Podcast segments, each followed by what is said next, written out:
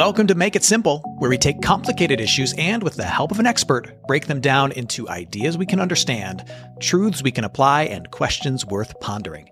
I'm Matt Popovitz, and with me, as always, is my friend and co host, Rachel Ryder. Rachel, we have a special episode today.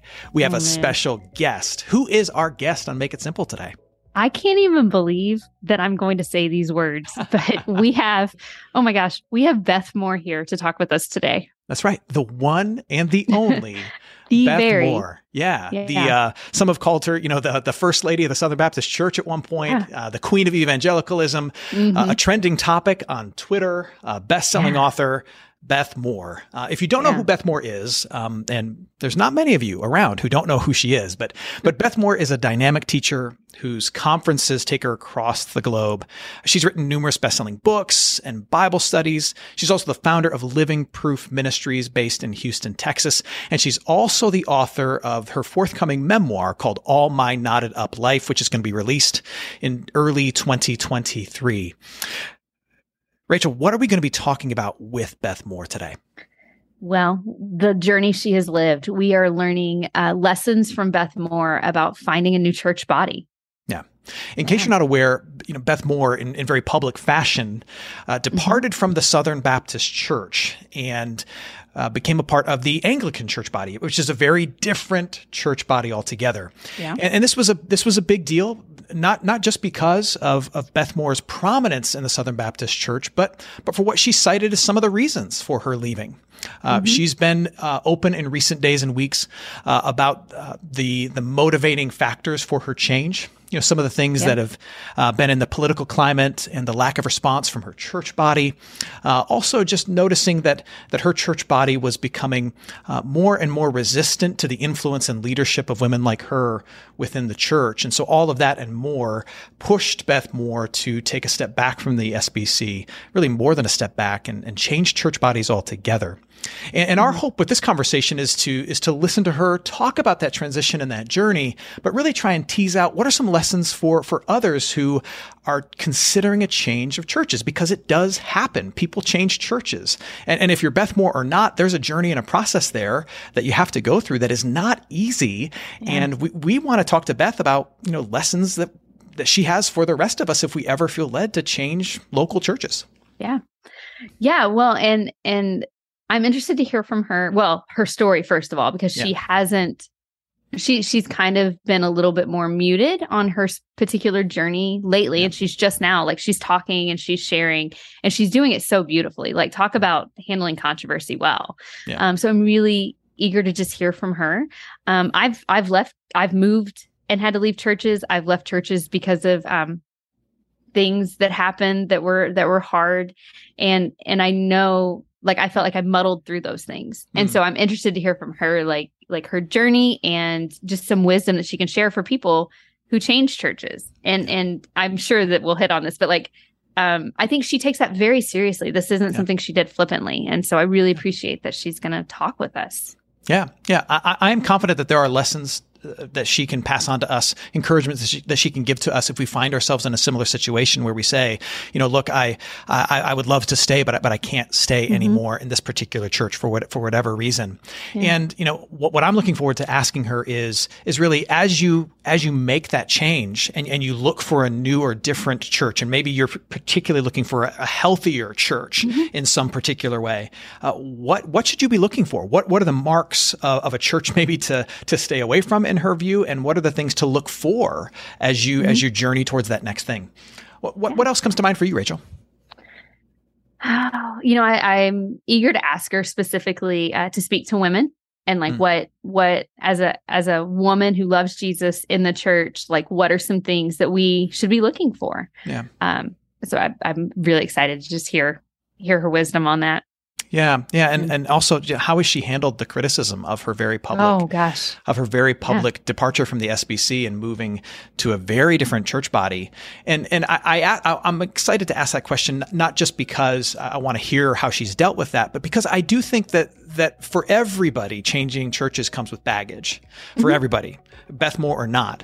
And so Right. and so are there any lessons or encouragements that can be given to those who maybe are avoiding a change of scenery in their spiritual life because they just don't want to deal with the sideways glances or the gossip or whatever? So, yeah. so I'm, I'm hoping she can speak to that a little bit.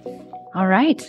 Well, I think we should hurry up and get to it because I'm yeah, excited. yeah, we should. All right. So, this is our conversation about changing churches with Beth Moore. Beth Moore, welcome to Make It Simple. We are so excited to talk with you. Well, I could not be more pleased. Thank you guys for having me on. It's an important conversation. You know, we're going to talk about this journey that you've been on in in making a change in the in the church body that you're a part of, the local church that you attend. And uh, you know, I, I know that a lot of people know about this journey. It's been a bit public, but yes. there may be there may be some listening who have no idea. So so give us a give us a brief synopsis of this journey you've been on over the last 14 months or so. Well, I'd be happy to do that because it has really been enormous. When you're my age, I'm in my middle 60s, and you have been in one denomination all your life and you make a change, it could not be more disorienting or unsettling. And what I love about being able to reflect on it with you guys today is that I can see the hand of God so at work. And at the point, and why don't we ever learn this? And this just never seems to get permanently learned that he's always going to be faithful. He's always going to see it through. And just when we think, no, no, no, the whole thing derailed and now we're on a whole different trajectory, a whole different detour. And then you come to realize, and I'll get into this a little bit more as we talk, but that no, it was God's intention all along. It didn't just happen out of crisis, but because Christ planned it to be so. And so that's a beautiful thing about talking about it um, from this point of view, because maybe what someone knows from the public side of it all looks difficult and hard. And I want to get into some of the things about it that have been really magnificent. Hmm. But but you're confident having you know the one who's lived through it. You, are saying you're confident that God is at work in all of it. This is all part of God's plan and purpose, and you're, you're not doubting that at all, despite no. some of the messiness. No, absolutely. And what someone that may be unfamiliar with my story or the ministry may not realize is I, I cannot say enough. You'd you'd have to have been completely steeped in one world as long as I was in a world. Make no mistake that I dearly loved and mm-hmm. still love. I'm talking about cradle roll all the way mm-hmm. up I'm talking about serving from the time I was 12 years old. I'm talking about growing up in an era where you go to church multiple times of the week and that right. your life, you, you spend as much time there in the course of a year as you would have spent at school nearly. Um, mm-hmm. Almost in your waking hours at home, where it's your whole, especially in a, in a small town, your whole life and your whole, my whole sense of belonging and identity. The, the ministry that God would, in, would end up entrusting to me that I surrendered to at 18, having no idea what it would look like. But I knew early on when it became public speaking and teaching, I knew that I wanted the ministry to be interdenominational. I was positive of that. And mm-hmm. we've never, never gone back from that. It always has been.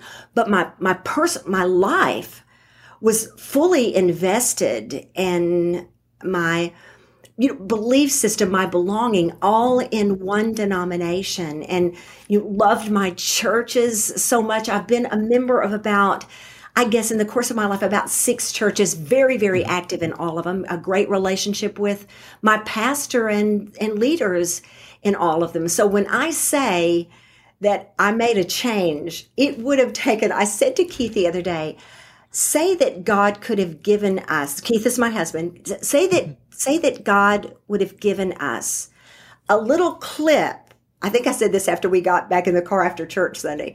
A little clip of us in that service right there. Just a look, all we had mm-hmm. is he said, this is two years from now. Or say this, say, this is even better. This is 15 years from now. What would have gone through our minds? And I would have known that something catastrophic happened because I I would have had to have been dynamited out of yeah. my denomination, and and and in and in fact, you might say I was, but uh, it was so it was so big and would have taken so much, and I couldn't have imagined it. And I still love so many people and would serve anyone there, any church there that would have me. But I was positive I came to a point where God said, "Go, go." Yeah and there's no turning back. And that is when we began this journey. So I don't know how much you want me to tell at this time, but I'll say this. This was as big to me as any, as transferring from, say, for instance, Los Angeles to Miami, Florida. I'm talking about this was this was such a move in my life that I almost can't put vocabulary around it. Yeah. And so we'd come to a point, it was coming to the end of the part of the pandemic where we were isolated and in, where we were quarantined. Churches were starting to open again. And you got to understand, I think, I think you two are, have had a, a like experience when your life has been so immersed in, in church and in um, a community of faith. That's just, I mean, that's part of, I can't I can't imagine life without that. Then suddenly you don't have a place to go. And what had happened to me, I want to explain why we did such a jump because we tried to visit within similar streams to our own. Mm-hmm. But what we found, and please don't misunderstand me, I, I'm not saying that we were not welcome. We were, but we were loaded. And mm-hmm. we we were no, we could not be unseen there was yeah. no, it was noticeable from the time we walked from the parking lot to the door of any church that was within our, the, a similar stream. We, yeah. and so it brought out, I could see on their faces that it was distracting. Uh, they were either so happy I was there or they were not happy I was there. And so, because we were just so controversial, I was going to say at the time, but I don't, I guess that time just never ends. I don't know why. I just always want to say I was such a sweet child. I don't know what has happened in my old age, but so we come to a point. I'll say this quickly so that I can have you um, steer me in case I'm I'm going the wrong direction.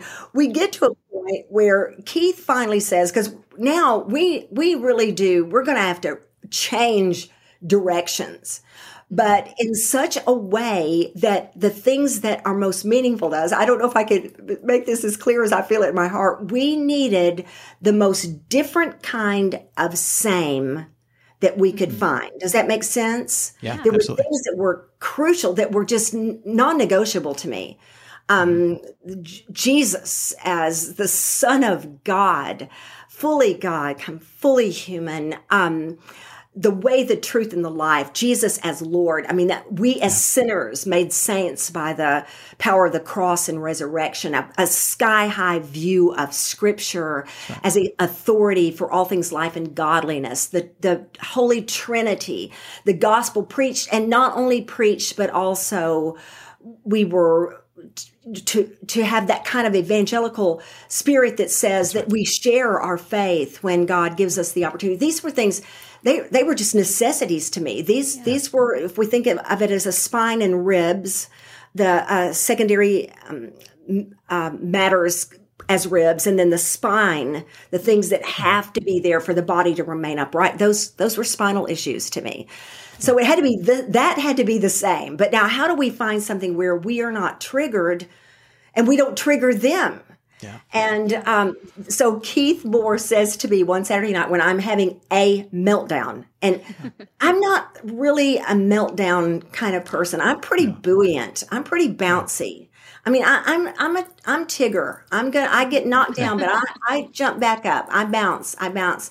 So Keith says to me, Elizabeth, and he says this to me from the kitchen. He says, "Get out your phone right now." And he said, "I want you to Google Anglican churches in Houston, Texas, and we're going to the wow. closest one that literally listen." That literally is how this happened. So, you know, we have, I was going to say a bunch, not a bunch, uh, under a half a dozen, a little uh, red pins come up and right. Keith looks, he comes over and sits beside me and looks, I'm nearly in tears because I'm like, where are we going to go to church? and he says, this is where we're going. We're going tomorrow. So wow. this begins our journey. And I'm going to let y'all take me from here, but let me say this much. We walk in five minutes before. So this is now an Anglican church. Now I'm yeah. coming out.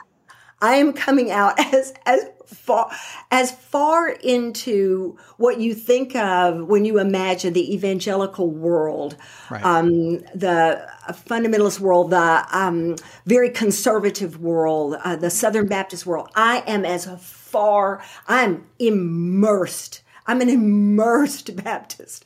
Very, I don't mean I'm a sprinkle Baptist. I mean I'm fully immersed. Yes. So we walk in the church in the front door, and I'm thinking, oh, I look at Keith, and I just, you know, I'm so nervous. My heart's just, you know, I feel like I'm wearing a tag that says, "Hi, my name is Baptist." I mean, I'm just positive. Right. They look at yeah. me and yeah. And but there's this whole crowd of people at the back of the church where we need to walk in and find a pew. You know, they're all in robes. Some of them are holding candlesticks, and they're. I mean, we're just like, oh, I say to Keith, oh, we've come on a special Sunday. I don't know that this is the way they're going to do. Y'all, I'm sorry. This is so embarrassing. Yeah. No, it's, you know, it's another this, world, a totally different world. So, Beth, I know that leaving a church has like a particular kind of grief and pain, um, especially when you leave because of hurt. And so I guess the question would be like, um, so why why keep looking for a church? I know that you wanted to be in a church community and all that, but but I could imagine the tendency to want to just like stop and like I'll just attend online or I'll just um, take a break from church service. So I'd love to hear your thoughts on that. Oh, I, I would love to share that because I have had a number of people ask me why in the world I would open myself back yeah. up to that. And I and I, I love to be able to explain that church has been one of the most redemptive things in my life. So my home was very unstable, but my church was a harbor and, and my, my denomination was, I, uh, in every move that I made where I then attended an, another church and joined there and started serving there same way. So I, I, I do, I don't like to be legalistic about this, but I am going to say, I believe a community of faith is absolutely integral to the believer. Mm-hmm. I think for us to be able to walk it in such a way where we have joy where we have patience, where we're built up in our faith. We need one another so badly. So it may be because I've had a lot of people say, well, can't that take place in a home? Certainly. That's yeah. how we had home churches, all of these things. But I, I believe that the corporate reading of scripture and the um, experience of corporate worship and to be brothers and sisters. And I say this because I'm, I'm pointing at my shoulders that there are edges that we break off of one another, that we, we, operate as a true family. And so we also get on one another's mm-hmm. nerves mm-hmm. and all of those things that, that are part of growing up in Christ is coming to a place where you can kind of die to yourself. And so I don't, it, Rachel, it, it just was not even in my multiple choice mm. answers not to find a church. Yeah. yeah.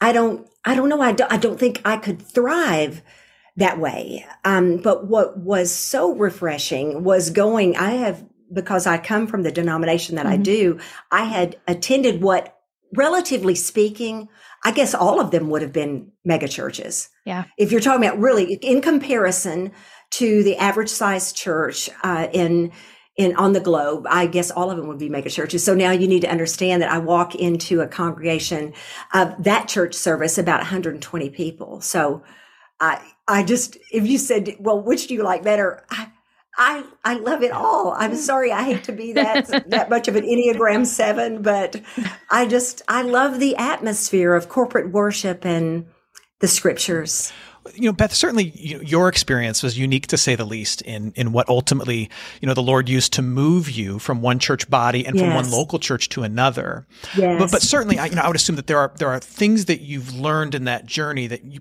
perhaps you could pass mm. on to somebody else who's wrestling with whether or not to make that same transition because i you know changing a church probably shouldn't be done easily or often but but sometimes oh, no, but sometimes it has to happen so like how do how do right. you know it's time to go Yes. One of the things I like to push back on really, really hard, as, as hard as I can do it yeah. gently, is that we have this consumer approach to our church. Mm. I truly believe that the, the congregation, the uh, fellowship of believers, the community of faith is something that is very, very important to the Lord. In other words, it's not haphazard. It's not, we're going to visit 15 different places and we're going to see which ones we can, you know, mark the following list of things that we've got to have in order to stay. I, I believe that it's something different than that. I believe that that is such an important relationship that is led of the spirit.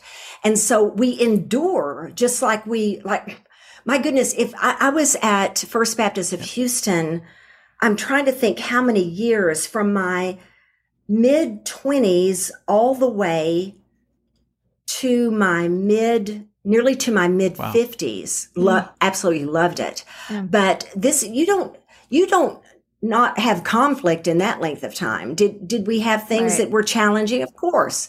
You know we did life together. But um but you know you that's that's your people that's where you stay.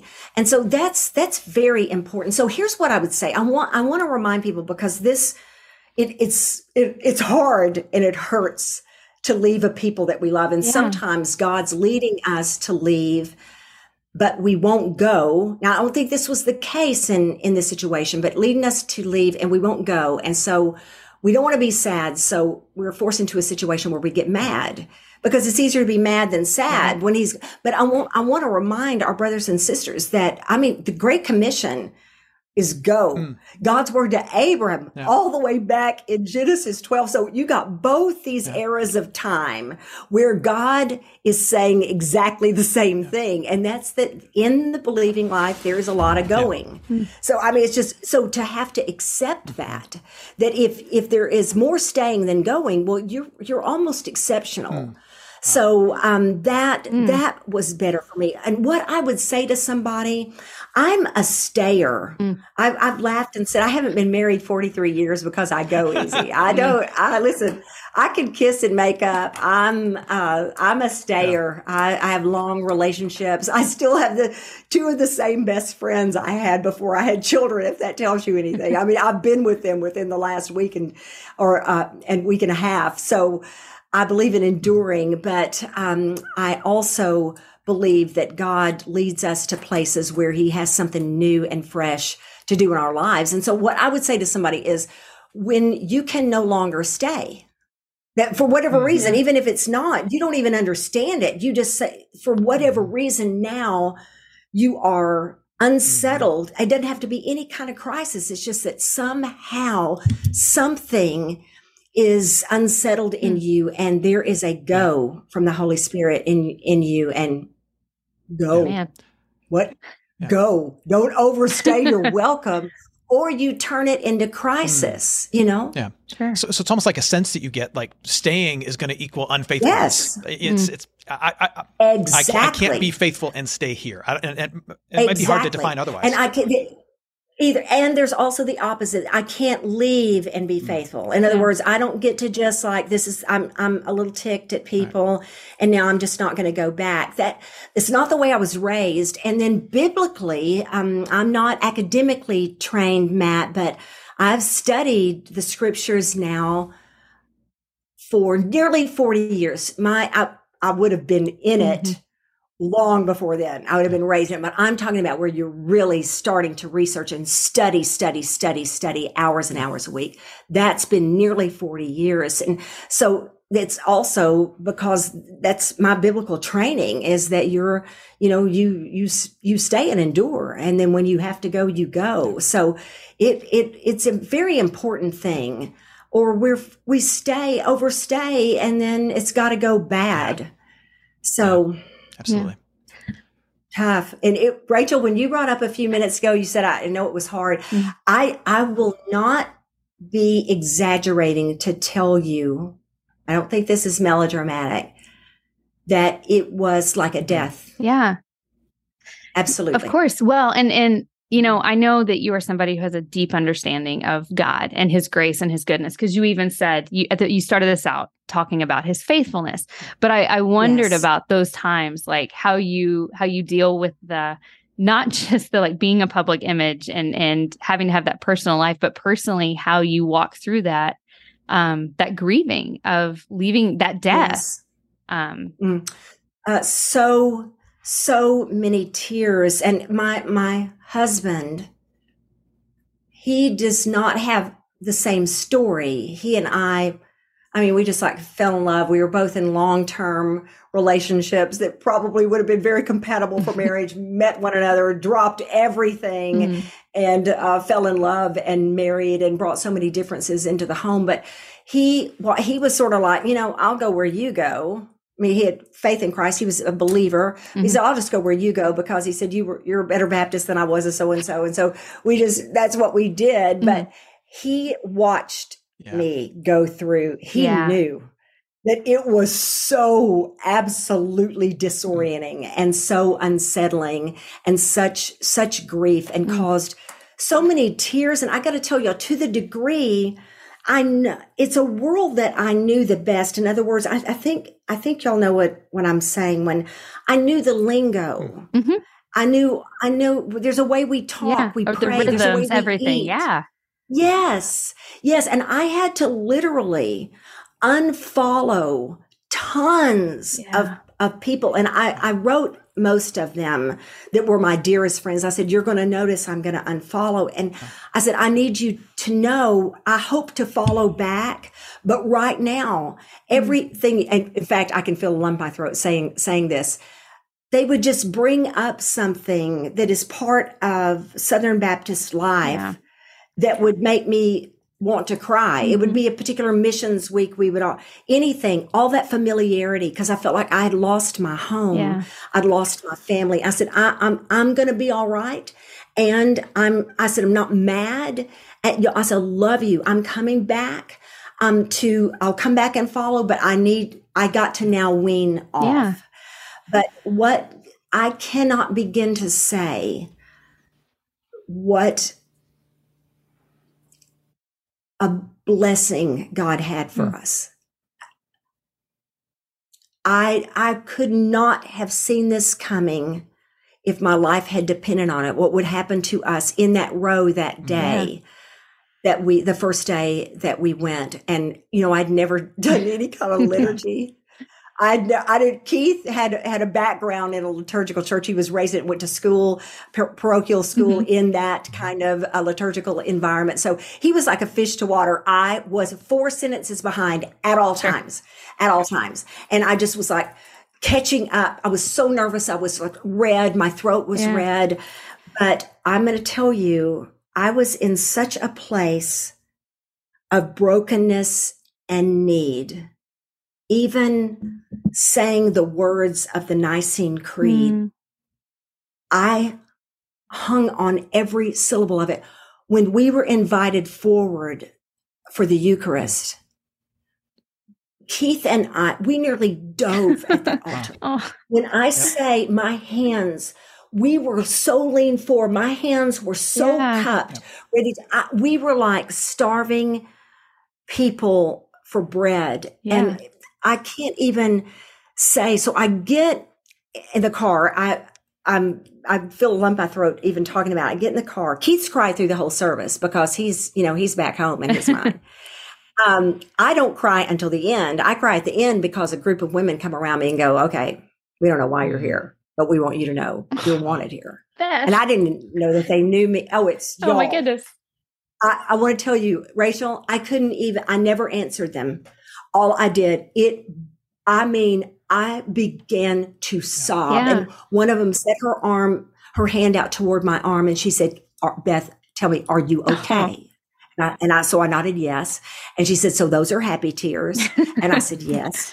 I I couldn't say a word. I've never done such a public display of emotion in my Yeah. life.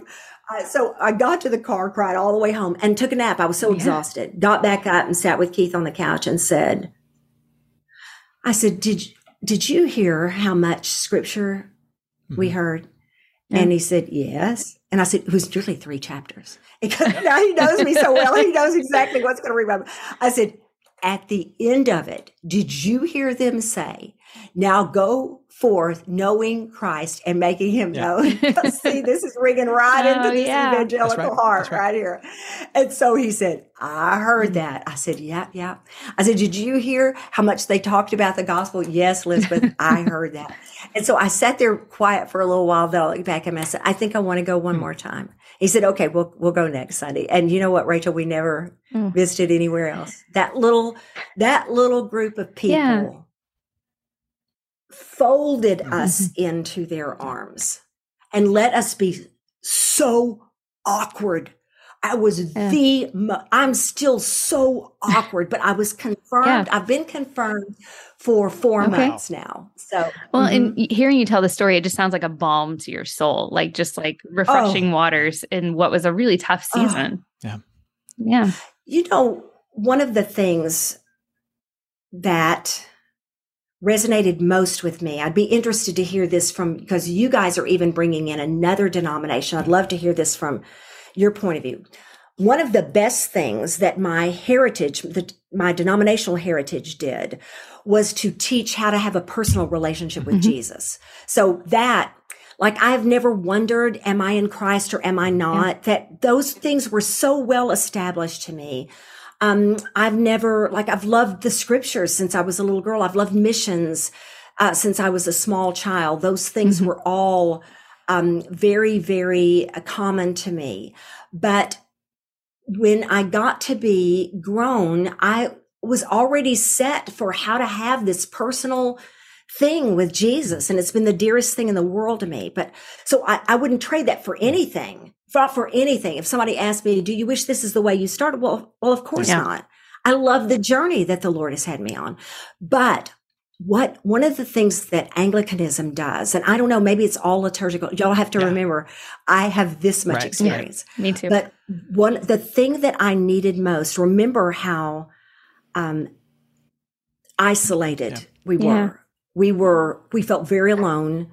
We felt very put out to sea, like we were just, I mean, just like out in the deep, uh, un, unmoored, so to say. And, um, but everything, the th- difference in our Anglican church is everything is we.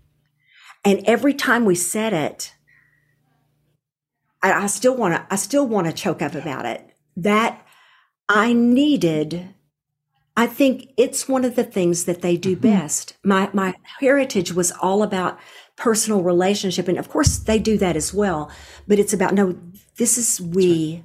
We're all in this together. It's we have died together. We live together. We will always be together. And y'all, ah, I think I think you're nailing one of the powers of a liturgical tradition. Sure, I'll show my cards. I'm, a, I'm a Ah. Lutheran pastor, so we have a strong liturgical heritage as well. And Yes. you know, one of the one of the big um, benefits of it is that it, it it lets the past speak. And it lets the present around you speak. So you know, be, because you, you you know that you know my my great grandfathers and ancestors in the faith they they confess these creeds too. So Yes. and and now they're at the they're in the throne room of of heaven at the feet of Jesus, and they're confessing who He is too, along along with it's me. too right? much. But then, It's just right. too much. But then I also Yeah, get to hear the voice much. of my brothers and sisters beside me saying Yes. this. Yes. And there is there can be this constant Yes. reminder: I am not alone. I'm part. I am part I'm of something alone. so much bigger than me that goes before me and stands next to me Mm. and is above me in eternity. It, it was magnificent. I would say to them, Matt, over and over until they would laugh at me. Do you guys have any idea what you have here? Do you have any idea? I was like, where has this been? And there's this gorgeous passage. What's gotten me through, I've thought about it over and over again. And it's what, it's what has brought me to a lot more peace. I still have a lot of healing to do, but I, I'm where I have gotten in this journey is to a place where I am absolutely positive this wasn't a derailing. This wasn't a place that I just fled, but it is a place that I was led. That, that I'm certain of. And so that's very mm-hmm. redemptive because I want to think, well, what all did I, I must have done so much wrong yeah. to be a castaway like this. But there's this gorgeous verse in First Thessalonians chapter three where Paul is talking about the Thessalonians now he longs to be with them and how, how they, their hearts are blessed because they, the Thessalonians are standing firm in the faith. And he says how much they long to come back to them. And he says, and these words, supply what is lacking in your mm. faith. And I, I truly think, Matt, that I was, that the Lord in his graciousness was like, Beth, I would not have you miss this for mm. anything. Yeah. your impression of this world is that, and I wouldn't have, like, I didn't think negative thoughts sure. about it. I just yeah. would not have known that it was going to wreck mm-hmm. me. I would not have ever guessed yeah. that it was going to move me to a point that I almost could not bear mm. the sense of God's presence around around me. But I feel like He's done that. Mm. I feel like at this point in my life, here I am in my mid sixties, yeah. that He is that He at this point, and it still is. He's still got it to go, but He's sure. finishing what was lacking. This was completely lacking in my mm. experience. Completely. Um.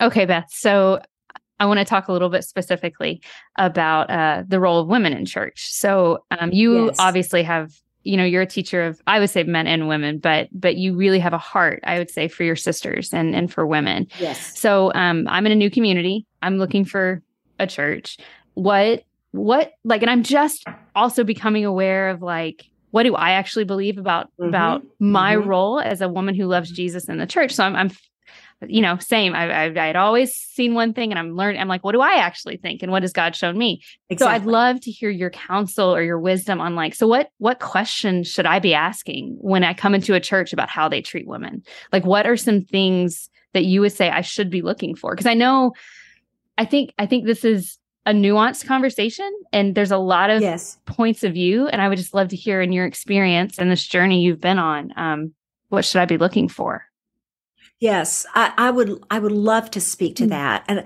I, I want to say, and when I say this, I'm not speaking to a whole denomination. Yeah. I'm speaking about a segment of it yeah. that I do hold responsible for this. I yeah. want to tell you, if you said to me today, "What ought do you hold against them?" What what mm-hmm. if you could say, "This is what I believe that you did that was injurious."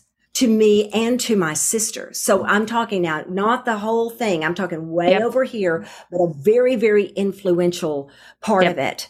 This is what I would tell you that what I now um, cannot bear is this way of teaching and preaching that conveys that we are the rightest of the right. Mm and no one else is as right. In other words, that it's given not as these are orthodox views from here to here. These have been within orthodoxy throughout mm-hmm. the centuries of the New Testament church. Now we, we really believe this, but there are orthodox people, godly men and women mm-hmm. who believe this that was never, that's what, see, Rachel, I thought when you said, when, at what point do you think for yourself? No, I just believed mm-hmm. it.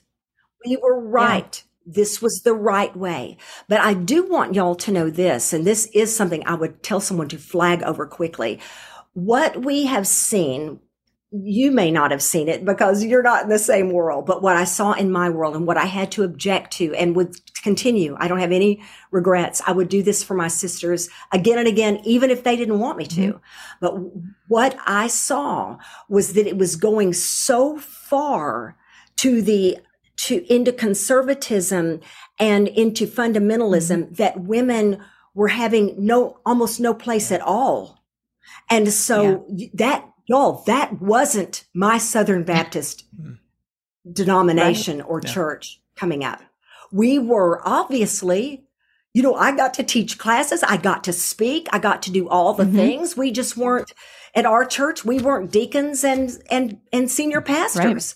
Right. no big deal. We, we served shoulder to shoulder with our brothers. We, I mean, this was like there, we, we could talk to one another yeah. and not be awkward. I, I got to be, the more I was out in the larger world, the more I would come around men, Matt, that I would realize dude, have you ever had a conversation? I know. I mean, a real, uh, I, like I go right here. My eyes are right yeah. here. Can, do you not? Because if you separate the genders so dramatically, mm-hmm. no wonder you don't think they bring anything in. You've never seen anything they brought.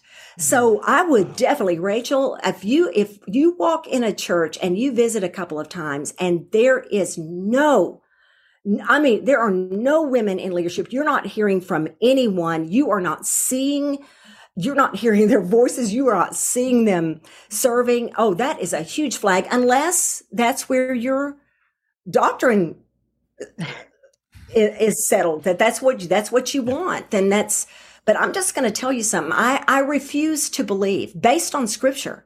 Based on, I've said over and over again, I do not resent having been taught First Timothy hmm. 2. Yeah. I don't resent it at all. What I resent is only being taught First Timothy uh-huh. 2. Yeah. That, that right. it was not, it was like, but it, yes, it says that. It's not all That's it right. says. And why don't we look into why it says it? And those are That's the right. things. Those are the things. But I'm just going to tell you, God did not commission followers of Jesus to go out into this world and take the message of Jesus and teach and equip the saints and completely forego half the gospel population under the sun. No. Right. I do yeah. not believe yeah. it. Yeah. And, and Beth, what I, I mean, I, I don't hear you saying that some, someone shouldn't be a part of a church body that has a particular view of ordination. Um, but, but what, right. what, what I hear you saying and, and what, what I try to do in my church body, because I'm part of a church body that, that does happen to believe that, that the role of pastor is reserved not for any man, but just called and mm-hmm. qualified mm-hmm. mm-hmm. men. Mm-hmm. But if I'm part of that church body, I'm a pastor in that church body that believes that about ordination, it's then incumbent upon me to find every other opportunity for women to lead and use 100%. I, I, have a greater burden have, to do that.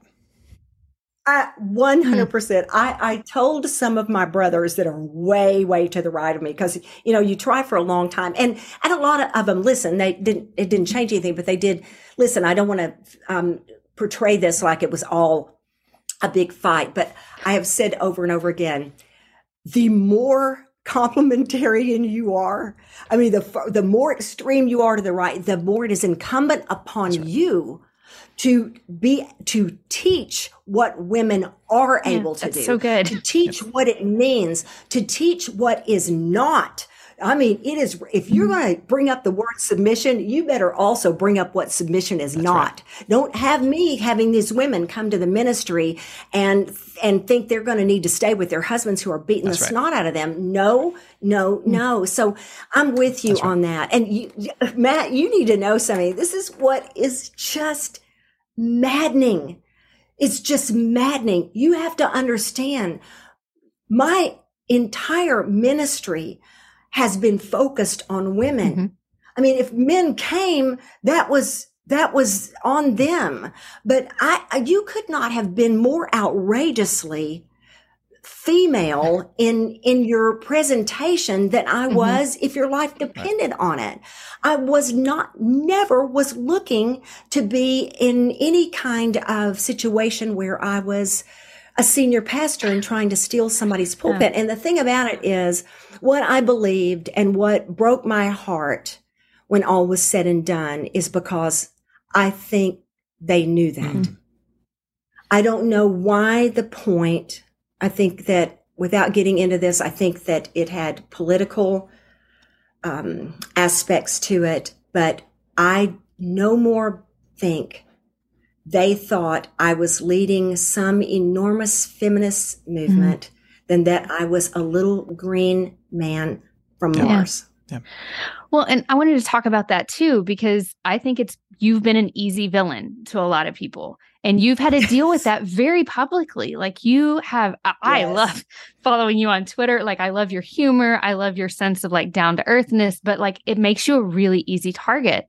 So, yes. I mean, and yet you're still you're still online you're still wading well, through it Yeah, but Rachel, you're one reason I'm still on mm-hmm. there. And I mean this when I say this. For one thing, my personality and my way is so, I'm such a caricature. Yeah. I have very big features. I have big eyes. I have a large nose. I have a large mouth. I'm, you know, I'm demonstrative. So I'm a natural. I have a very thick accent. Mm-hmm. I'm a natural to make fun of. So there's, there's all of that. But when it all began, when there began, when it went from just your regular normal, there are always people that are going to disapprove of you and not like you mm-hmm. to what I've gone through since 2016. Yeah, next level. Mm-hmm. Right. Right. And really, really uh, unrelenting. Mm-hmm. But what drove me over, and yeah, yeah I hope, mm-hmm. I, I, really do believe so, mm-hmm. yes. But um, you young women, I every day, mm-hmm. Every day, I thought to myself, what does this say to them if I can be bullied off? Mm. Sure. Yep. Yeah. What so what does Rachel, now this is not even knowing mm-hmm. your name, but like what, okay, what did the 20s and 30s and 40s, a full grown 60 year old woman who has, however wobbly, walked with mm-hmm. Jesus since before she was 10 years old, spent, I don't know how many hours a week in the scripture. Are you telling me? And I felt like this was the way the Lord, um, put it to my spirit was like, really, Beth? you don't think you can handle this? Mm-hmm. Wow. I think you can. You know, is be like, you'll be fine. Okay. And get out there and do it. And so every day I would just think, even if I um, tweeted about enchiladas, Rachel, it was like, oh yeah. no, I'm not going to let those young women say, you know what, you can just, if you can be bullied off. And what I knew was happening, and I'll believe this to the, to the end, is that I was being used as a cautionary tale. Oh, that sure. this is what if you right. if you um, buck the system, mm. this is what will happen to you. Because I watched them as soon as I departed, they turned uh, that that same little group, and again over mm-hmm. here, but they turned to another another teacher, and I was like, yeah, what you going to do with what That's you got when you're done? Mm-hmm. When you have achieved what you were after, what are mm. you going to do with what you got? Yeah. So, Beth, I, I think there, there's got to be you know some lesson or some some encouragement there for for others who are changing churches who uh, while it's not happening in the same way in which it's happened for you I, I, think anytime someone especially if you're part of a small church and you're in a smallish mm-hmm. town and you switch to another church you know that comes with yes. sideways oh. glances that comes with opinions Ooh. that comes with people saying things right uh, but it happens at the oh, supermarket yes. instead of on twitter so like th- there is friction that comes with changing a faith community. Yes, so, is. so from yes, what you've is. learned, what's your encouragement to those who are who are maybe avoiding making the change they need to make because they're afraid of some of the pushback, sideways glances, or friction they're going to experience? Well, that is a very real part of it. Uh, first thing I would want them to know, Matt, is that I get it because it's not a joke it really like for instance um, after i began serving at my church i had you know i'm i went through acolyte training me and the children. And so you know that and so i served you know and so i served when i served and i served last sunday i serve in a robe and so a picture of me went on. Somebody literally stalked me in my online. Wow. They looked online until they found me. And y'all, they would have had, I'd never told which church. Yeah. I can't tell you the hours they would have had to spend finding yeah. me. But they found me and they posted all over the place that I would, I mean, the picture looked like I, you know, people from the world that I I was in, they would think, "Oh, she's a high priestess." What mm. what in the world has happened here? Because there was no understanding, and and it was that I was um, preaching, and you know, I was an acolyte. Anyway, all the misunderstanding. What I this is going to sound like, oh well, Beth, this is the catch all for everything. But the thing of it is, it is it is it really is. There's no shortcut to this just purely trusting the Lord with your mm-hmm. life. That you, we have to resist living for the approval of other people that we, it feels so long, life feels so long while we're living it, but it's not. Mm-hmm. It's not. And all that's going to matter to us when we take our last breath here and we open our eyes and we see the, the the gorgeous, gleaming face of Jesus mm. is to the degree that we knew how, were we faithful to him? Did we do his will? Did we honor him and give credit to him? And that's going to mean that we have to take being misunderstood. Mm. I think that's such a Gosh. frustrating part of it is that, and that they don't take it, they don't take your explanation yeah. as an answer. You just, you have to leave your reputation when you think he that Jesus made himself of no reputation in order to follow him. There are going to be times that we are going to lose the favor of our of our mentors. God will leave nothing untested, not in a long mm-hmm. life. He'll go after do, are you more loyal? Would you choose them their approval over mine? He will go through the life and he'll do it again and mm-hmm. again. And just to have the courage enough to go I'm I'm going with Jesus and I'm going to let him work this hmm. out. And you know, no matter how many people misunderstand, and that's that we. Ha- I'm not playing when I say that we never have the sense of Jesus any more profoundly than when we don't have a sense of anyone mm, else. Gosh, yeah. So somehow in that loneliness, and in that misunderstanding and in the pain, there is this beautiful glimpse of the life of Christ that you would not trade for anything. Right. So, so in embracing the difficulty that comes with making this change, if you are indeed called to make this change, there is an opportunity to see and appreciate and experience the, the love and goodness of Jesus more deeply yes. and clearly, right? Yeah. Yes, and to quit steer. Can I just say, and quit stereotyping people, because that that's one of the things I knew that that was part of the point of the Lord, is that when we don't get out of our camps, it's so easy to look around, think we were right about it all, and everybody else is wrong, and you don't know. I don't know. Somehow the picture of liturgy, I, I would never have known. I looked at these faces there was nothing wrote in these faces.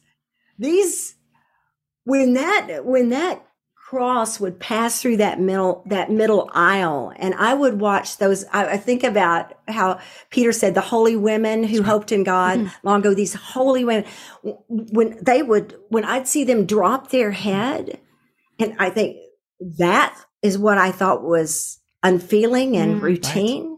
Right. right you if you don't ever get out you don't know there's such right. lovely people in the body of christ right. absolutely you, you, you, know beth um, uh, you you talk about being part of this liturgical tradition and and you, you speak so beautifully about what it's what it's um, what it's what it's exposed you to and how it's opened your eyes.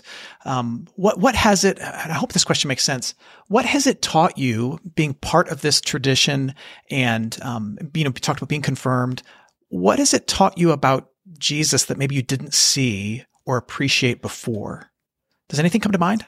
Oh, yeah. You know, I think, and this kind of goes with what, what I was uh, just saying in that, boy, don't think that the Lord won't help us see the Pharisee in us. Mm. He's so, he's so faithful to put us in a situation where we are greatly humbled by the devotion of a people that practice their faith in Christ, faith in Christ and their love for the scriptures and their love for the gospel with a, a different style of worship, uh, than, than we do. And that he is so much bigger than we want him to be. I mean that. I mean that. We really do we want so much to create Christ in our image. We want so much to.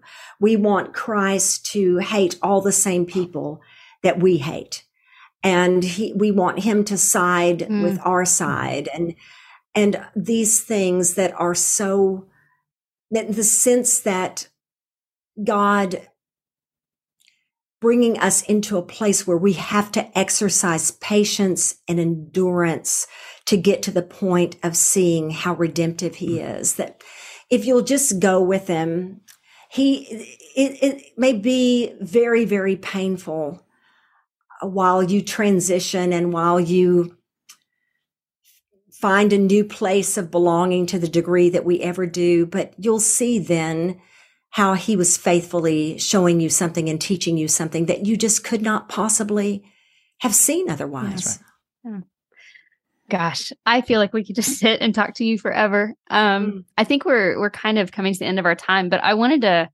I did, I wasn't going to say. I, I have a story I wanted to share with you. Um, oh, just please. to show like I don't know the impact you've had. So I met you when I was 19. My best friend's mom had passed away, and you spoke at her funeral and you took my friend and her sisters to get clothes for the funeral and i was very oh, close with this family Sherry. yeah so sherry and sherry had been like a mom to me um, she really had i had a really hard i had some tough things in my upbringing and sherry had been like a mom to me so i'm there with my friend and her sisters and i was kind of off to the side and um, you asked if I was okay. Oh, I didn't think I'd get emotional.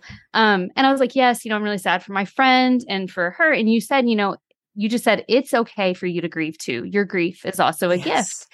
And I want to tell you, like yes. 20 years later, my mom passed away recently, and my brothers were really struggling, just like we're trying to be strong. And I said, you know, somebody told me once that your grief is a gift and it's it's okay to oh have grief. Word. And I just share that with you that like you said something to me briefly off to the side, and it just like it impacted me forever.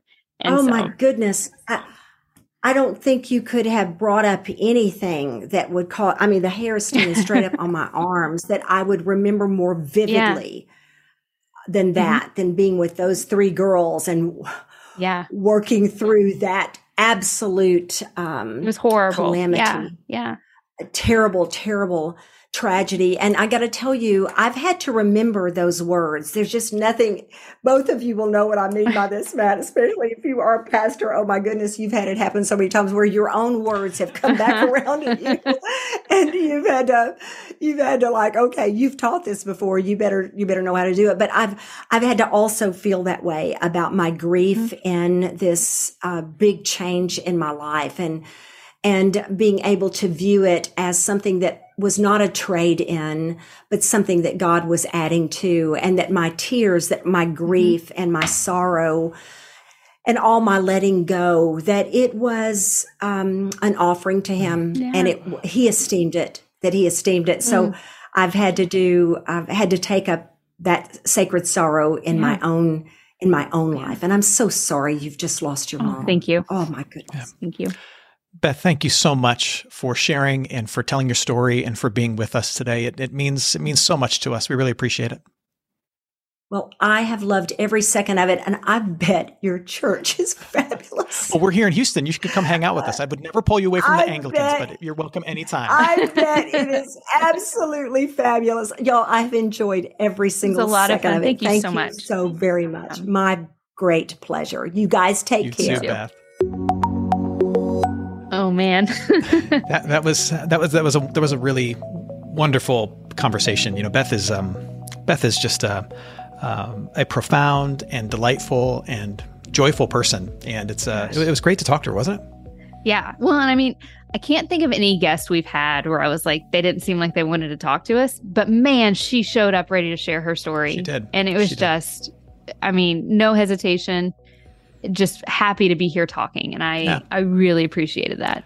Yeah, and I just yeah. feel, and I hope, I hope our, I hope our, you know, our listeners feel the same way. I feel very mm-hmm. honored that she would have this vulnerable, yeah. honest discussion with us because she's she's really not talked about it much, despite it being a right. very public transition from the Southern. Baptist Church into uh, another denomination and and from one local church into another local church. It's been very mm-hmm. very public, and and um, it's been a trending topic on Twitter. And yet she she, yeah. she she's not talked about it, and yet she's decided to talk about it with us. And it, you can tell it's a very vulnerable thing, but she is ready to talk about it.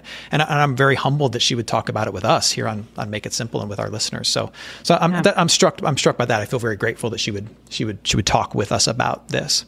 Uh, yeah, absolutely. What, what were some of your takeaways from from her story?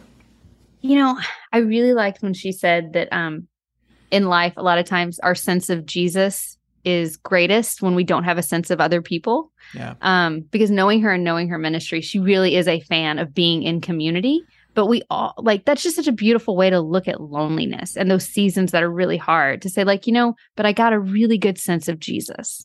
Yeah. Um, yeah. gosh, that was just beautiful. Yeah, you know, I think I think part part of how she said it was you you you can grow in your appreciation of Jesus's presence yeah. and when you feel the, the absence of others, right? Mm-hmm.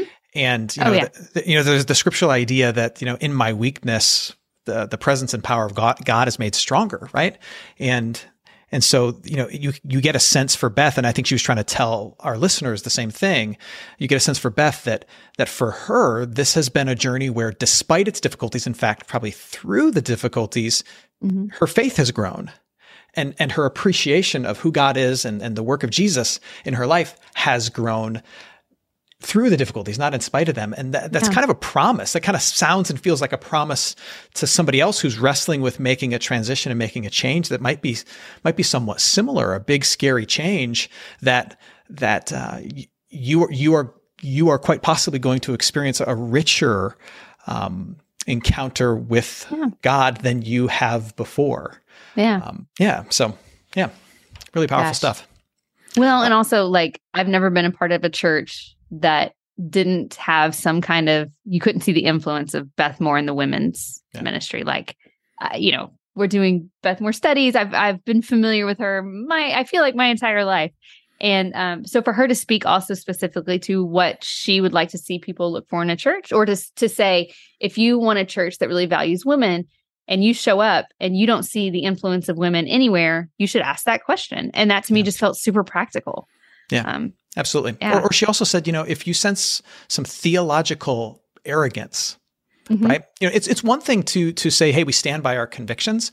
It's another to have an unbiblical kind of sinful pride about your theological convictions and the way in which yeah. you wield them. And she she was really clear, like that's a red flag for her if, if you're yeah. looking for a new church. Theological arrogance, um, self righteousness, and then also if you if you do value the role of women in the church and you don't see them anywhere, like mm-hmm. anywhere, uh, then then that's a sign that this probably is not going to yeah, be. There, there's a question mark. Yeah, yeah, yeah, for sure. I I really I really appreciated you know the fact that she early on in the conversation she recognized that look, changing churches should not be done flippantly.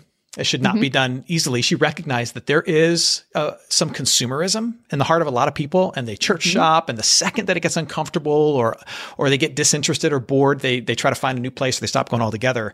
And she she made it clear that that that none of that had anything to do with the change that she made and mm-hmm. and that making this kind of change should not come easily and it should not be done often but sometimes it has to happen yeah. so I, I appreciated yeah. that she she made that distinction yeah what else what else stood out to you rachel oh gosh you know the listeners weren't privy to this, but we prayed before we started. Yeah, and she yeah. said, if you want to know somebody's theology, listen to them pray. And I was like, man, that's so good. Yeah, like how good... often even I even thought like how often are you praying with people or whatever and you're like you get caught up all in your words and you're like no this is a reflection of what I see in the heart of God and I just that wasn't even part of this podcast and I'm going to like carry it with me forever. Yeah, that's true. Now, as the one who prayed, I'm sitting there thinking, now what does she think of my theology? I don't know. what does she think of your?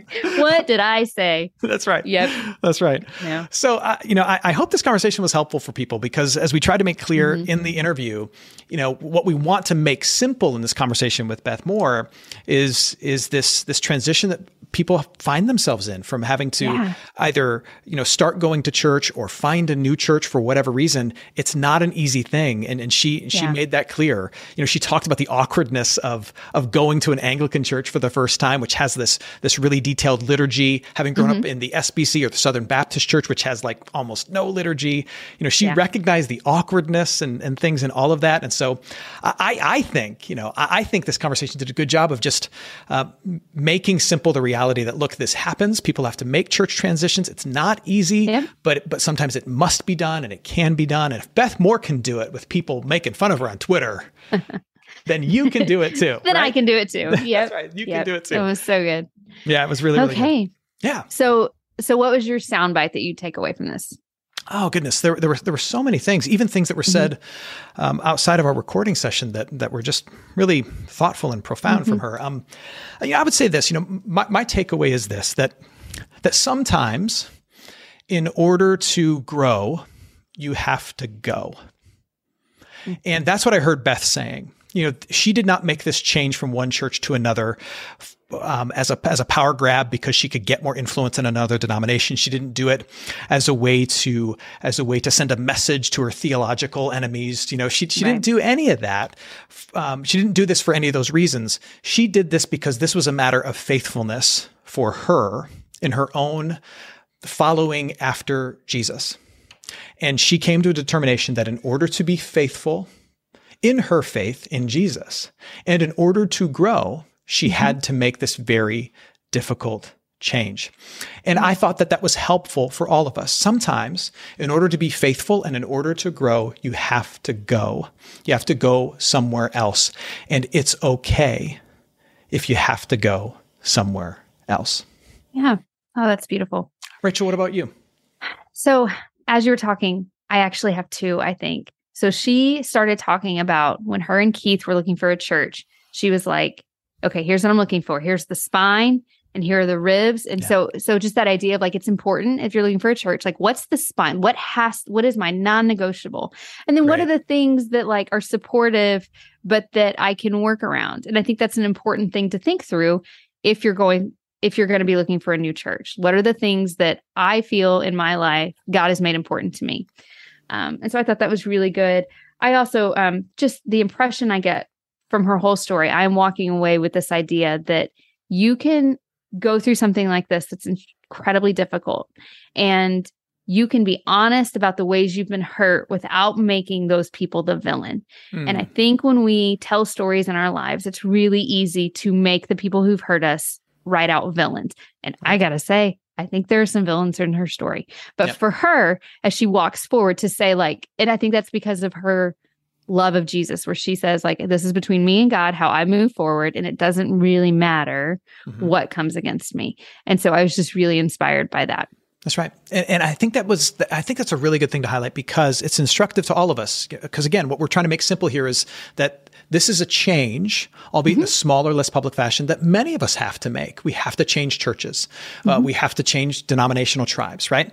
Um, and and there is a temptation for all of us in that to point fingers as we exit at the people that we think were motivating factors in us yep. feeling like we have to go, and to demonize them and to justify our our move or our transition by saying, well, they don't believe this and they treat people like this, and those things very well may be true, and they may need to be discussed mm-hmm. As you leave. But there's a way to do it with grace, and there's a way to do yeah. it with dignity, and there's a way to do it that doesn't uh, that doesn't force you to roll around in the same mud that you're accusing yeah. them of being dirty of, right? A hundred percent. Yeah, and I think that's really important. Yeah, uh, that absolutely. distinction. So yeah. yeah, I mean, this was this is amazing. I could have talked to Beth all day. Yeah, she's a she's a great conversationalist. Yeah, she really is. Sure. It, was a, it was a really good interview. Well, we would love to know what you thought of this conversation with Beth Moore, and what were your takeaways? What was your what was your bottom line, big idea that you take away from this conversation with Beth Moore about changing churches? And you can let us know by heading over to Instagram. Our Instagram handle is at M Popovits. That's at M P O P O V I T S. Look for the post about today's episode with Beth Moore and then drop a comment. Give it a like, drop a comment. Let us know what you thought about this conversation.